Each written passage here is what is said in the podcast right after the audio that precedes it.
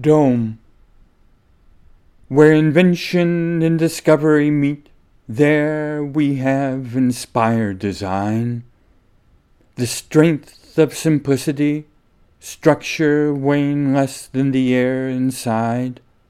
The dome gives us a new geometry of hope, where less is more means much more for those who have nothing at all means giving back to Earth's future, means giving back mindless waste as great promise.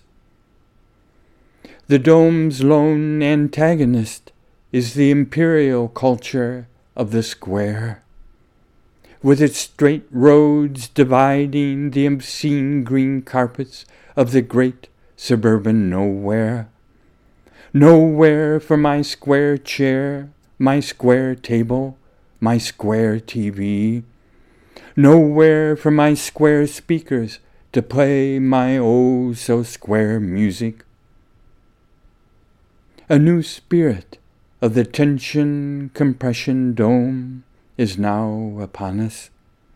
O great change of heart, following curve from outside in, as a rainbow follows the most devastating of storms.